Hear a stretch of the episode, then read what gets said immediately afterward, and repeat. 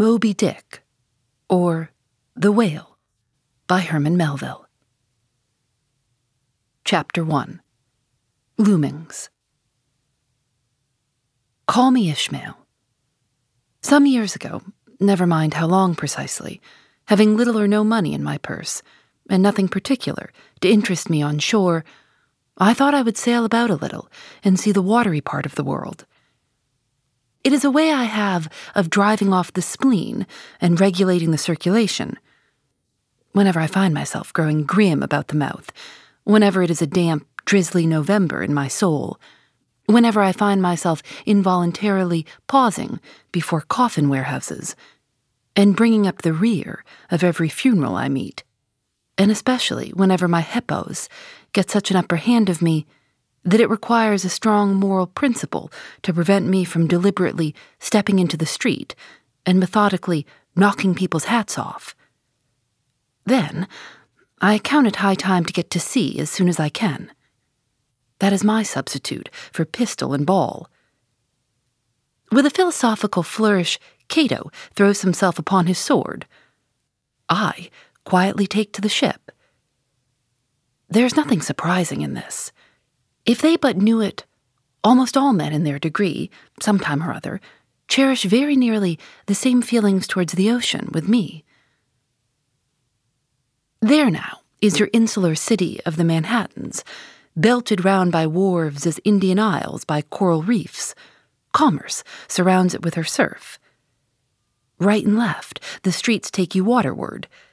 Its extreme downtown is the Battery, where that noble mole is washed by waves and cooled by breezes, which, a few hours previous, were out of sight of land.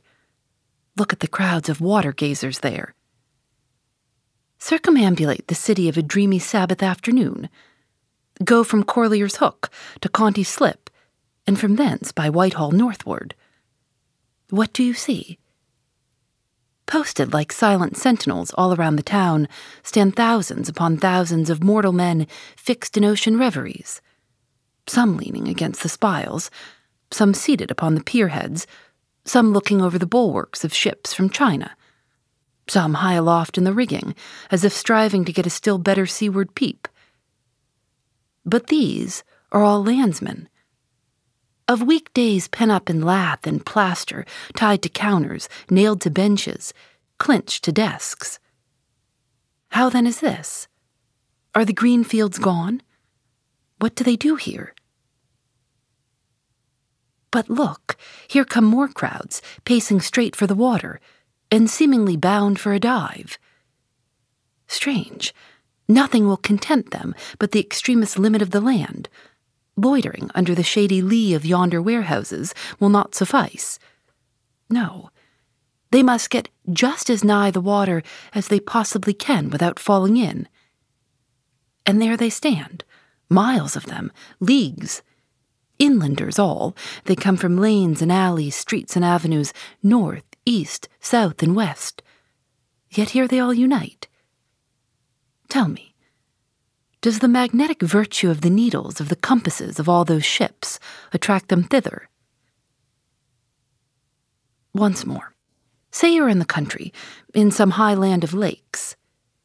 Take almost any path you please, and ten to one it carries you down in a dale and leaves you there by a pool in the stream.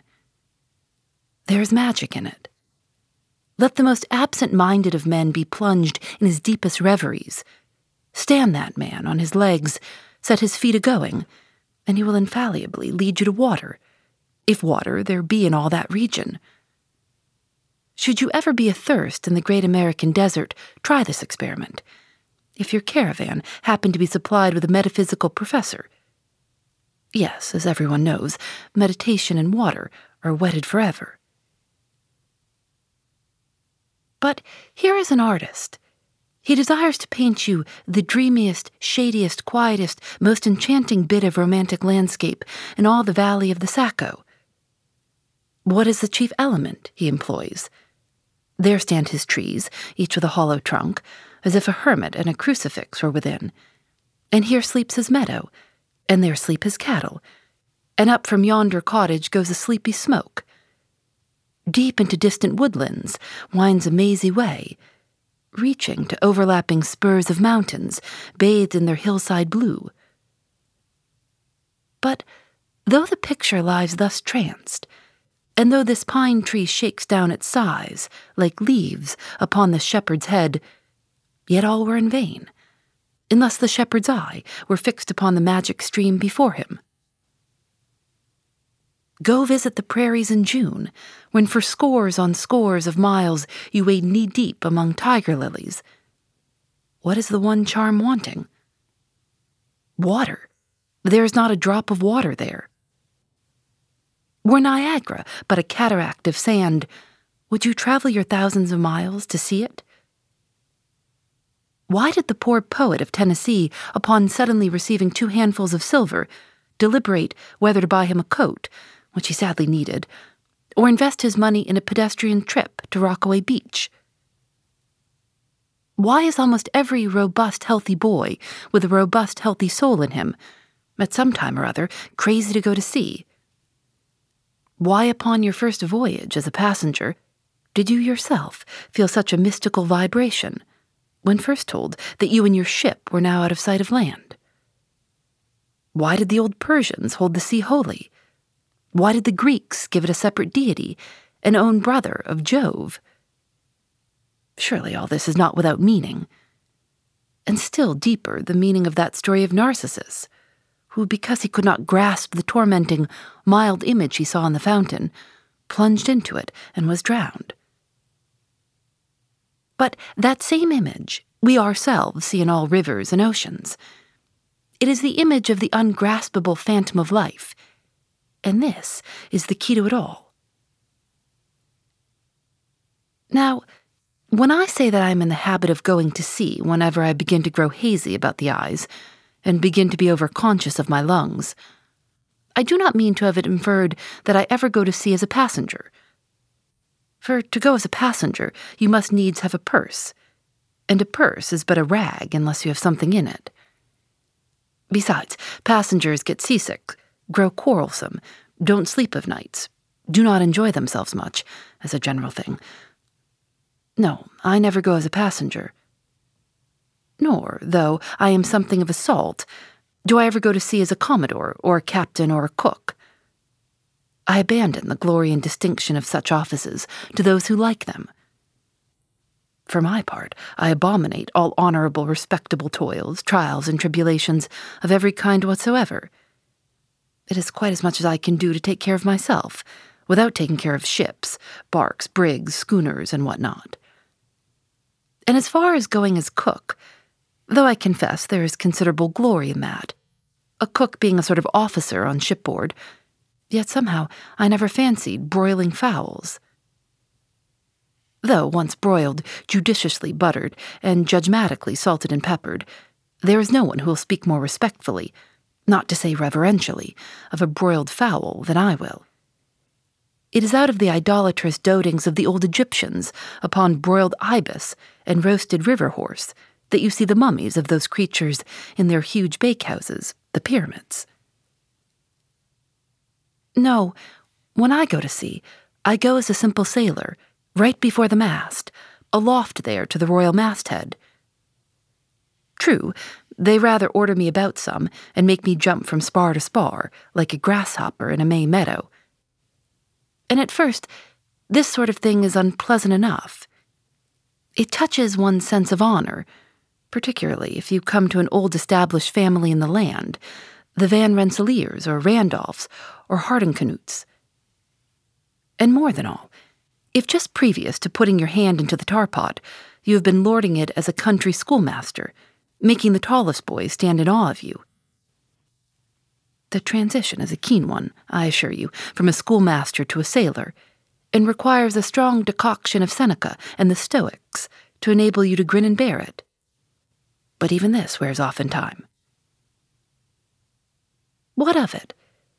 If some old hunks of a sea captain orders me to get a broom and sweep down the decks, what does that indignity amount to? Weighed, I mean, in the scales of the New Testament.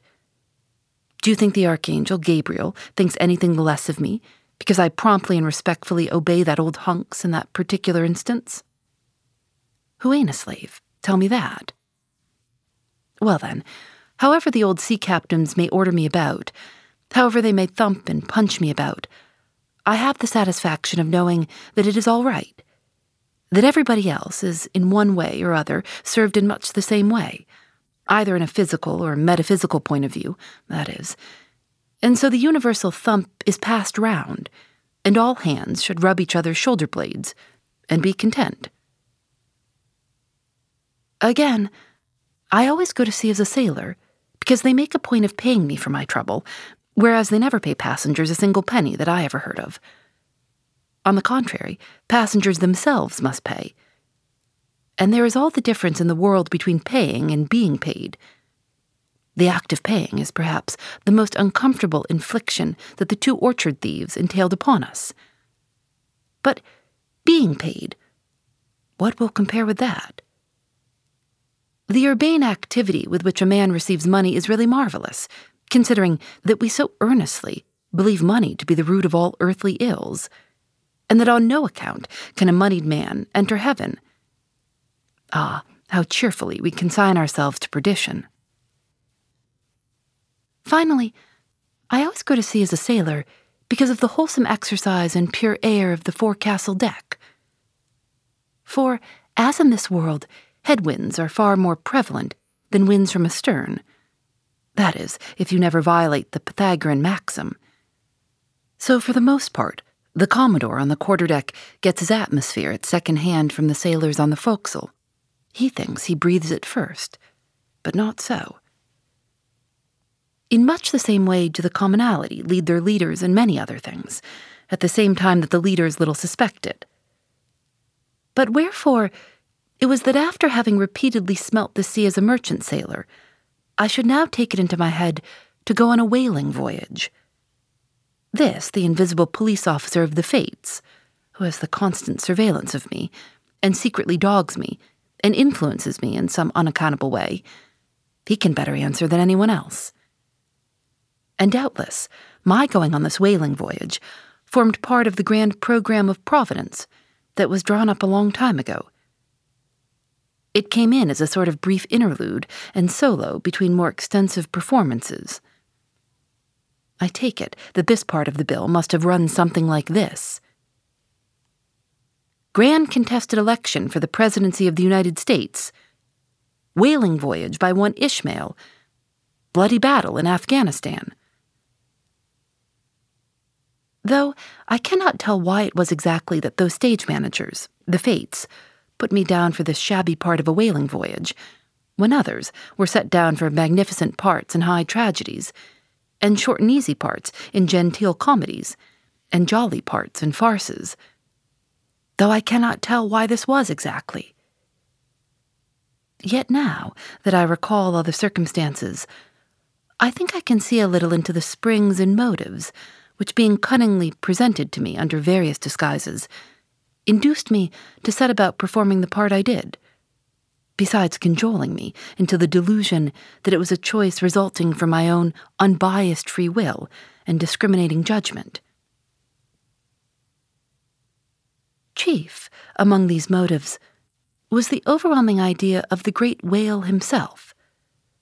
Such a portentous and mysterious monster roused all my curiosity then the wild and distant seas, where he rolled his island bulk, the undeliverable, nameless perils of the whale. These, with all the attending marvels of a thousand Patagonian sights and sounds, helped to sway me to my wish. With other men, perhaps, such things would not have been inducements. But as for me, I'm tormented with an everlasting itch for things remote.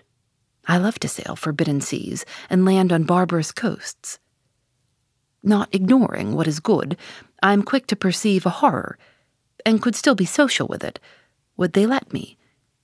Since it is but well to be on friendly terms with all the inmates of the place one lodges in. By reasons of these things, then, the whaling voyage was welcome. The great floodgates of the wonder world swung open.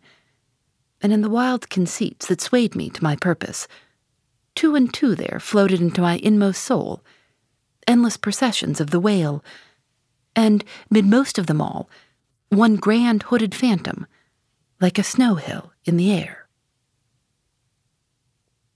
Chapter 2 The Carpet Bag I stuffed a shirt or two into my old carpet bag, tucked it under my arm, and started for Cape Horn in the Pacific. Quitting the good city of Old Manhattan, I duly arrived in New Bedford. It was a Saturday night in December. Much was I disappointed upon learning that little packet for Nantucket had already sailed, and that no way of reaching that place would offer till the following Monday. As most young candidates for the pains and penalties of whaling stop at this same New Bedford, thence to embark on their voyage, it may as well be related that I, for one, had no idea of so doing for my mind was made up to sail in no other than a Nantucket craft, because there was a fine, boisterous something about everything connected with that famous old island, which amazingly pleased me.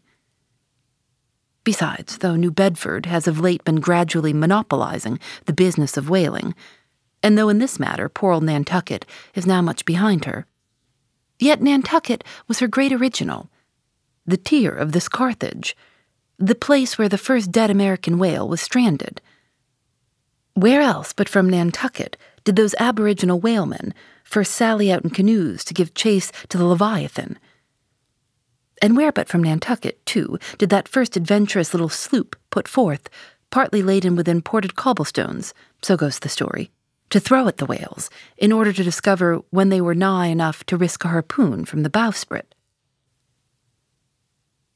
Now, Having a night, a day, and still another night following before me in New Bedford, ere I could embark for my destined port, it became a matter of concernment where I was to eat and sleep meanwhile. It was a very dubious looking, nay, a very dark and dismal night, bitingly cold and cheerless. I knew no one in the place. With anxious grapnels, I had sounded my pocket and only brought up a few pieces of silver. So, wherever you go, Ishmael, said I to myself, as I stood in the middle of a dreary street, shouldering my bag, and comparing the gloom towards the north with the darkness towards the south. Wherever in your wisdom you may conclude to lodge for the night, my dear Ishmael, be sure to inquire the price, and don't be too particular. With halting steps, I paced the streets and passed the sign of the crossed harpoons, but it looked too expensive and jolly there Further on, from the bright red windows of the Swordfish Inn, there came such fervent rays that it seemed to have melted the packed snow and ice from before the house. For everywhere else, the congealed frost lay ten inches thick in a hard, asphaltic pavement. Rather weary for me when I struck my foot against the flinty projections, because from hard, remorseless service, the soles of my shoes were in a most miserable plight. Too expensive and jolly, again thought I, pausing one moment to watch the broad glare in the street and hear the sounds of the tinkling glasses within. But go on, Ishmael, said I at last. Don't you hear? Get away from before the door. Your patched boots are stopping the way. So on I went. I now, by instinct, followed the streets that took me waterward, for there, doubtless, were the cheapest if not the cheeriest inns. Such dreary streets, blocks of blackness, not houses on either hand, and here and there a candle, like a candle moving about in a tomb. At this hour of the night, of the last day of the week, that quarter of the town proved all but deserted. But presently I came to a smoky light proceeding from a low, wide building, the door of which stood invitingly open. It had a careless look, as if it were meant for the uses of the public. So entering, the first thing I did was to stumble over an ash box in the porch. Ha, thought I, ha, as the flying particles almost choked me. Are these ashes from that destroyed city, Gomorrah? But the crossed harpoons and the swordfish. This, then, must needs be the sign of the trap. However, I picked myself up, and hearing a loud voice within, pushed on and opened a second interior door. It seemed like the great black parliament sitting in Tophet.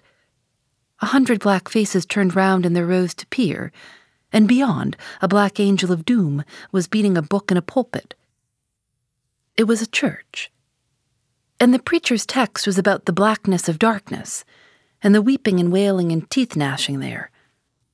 Ha, Ishmael, muttered I, backing out. Wretched entertainment at the sign of the trap. Moving on, I at last came to a dim sort of light not far from the docks, and heard a forlorn creaking in the air and looking up, saw a swinging sign over the door with a white painting upon it, faintly representing a tall, straight jet of misty spray, and these words underneath The Spouter Inn, Peter Coffin. Coffin? Spouter? Rather ominous in that particular connection, thought I. But it is a common name in Nantucket, they say, and I suppose this Peter here is an immigrant from there. As the light looked so dim, and the place for the time looked quiet enough, and the dilapidated little house itself looked as if it might have been carted here from the ruins of some burnt district, and as the swinging sign had a poverty stricken sort of creak to it, I thought that here was the very spot for cheap lodgings and the best of pea coffee. It was a queer sort of place, a gable ended old house one side palsied as it were, and leaning over sadly. It stood on a sharp, bleak corner, where that tempestuous wind, Euroclydon, kept up a worse howling than ever it did about poor Paul's tossed craft. Euroclydon, nevertheless, is a mighty pleasant zephyr to anyone indoors, with his feet on the hob, quietly toasting for bed. In judging of that tempestuous wind called Euroclydon, said an old writer, of whose works I possess the only copy in existence. It maketh the marvellous difference whether thou lookest out at it from a glass window, where the frost is all on the outside, or whether thou observest it from that sashless window, where the frost is on both sides, and of which the white death is the only glazier. True enough, thought I, as this passage occurred to my mind. Old black letter, thou reasonest well. Yes, these eyes are windows, and this body of mine is the house. What a pity they didn't stop up the chinks and the crannies, though, and thrust in a little lint here and there. But it's too late to make any improvements now. The universe is finished. The copstone is on, and the chips were carted off a million years ago. Poor Lazarus, there, chattering his teeth against the curbstone for his pillow, and shaking off his tatters with his shiverings, he might plug up both ears with rags and put a corn cob into his mouth, and yet that would not keep out the tempestuous Euroclydon. Euroclydon, says old Dives in his red silken wrapper. He had a redder one afterwards. Pooh pooh. What a fine frosty night! How Orion glitters! What northern lights! Let them talk of their oriental summer climes of everlasting conservatories. Give me the privilege of making my own summer with my own coals. But what thinks Lazarus? Can he warm his blue hands by holding them up to the grand northern lights? Would not Lazarus rather be in Sumatra than here? Would he not far rather lay him down lengthwise along the line of the equator? Yea, ye gods, go down to the fiery pit itself in order to keep out this frost. Now that Lazarus should lie stranded there on the curbstone before the door of Dives, this is more wonderful than that an iceberg should be moored to one of the Moluccas. Yet Dives himself, he too lives like a czar in an ice palace made of frozen sighs. And being a president of a temperance society, he only drinks the tepid tears of orphans. But no more of this blubbering now. We are going a whaling, and there is plenty of that yet to come. Let us scrape the ice from our frosted feet and see what sort of place this spouter may be. Phoebe Reads a Mystery is recorded in the studios of North Carolina Public Radio, WUNC.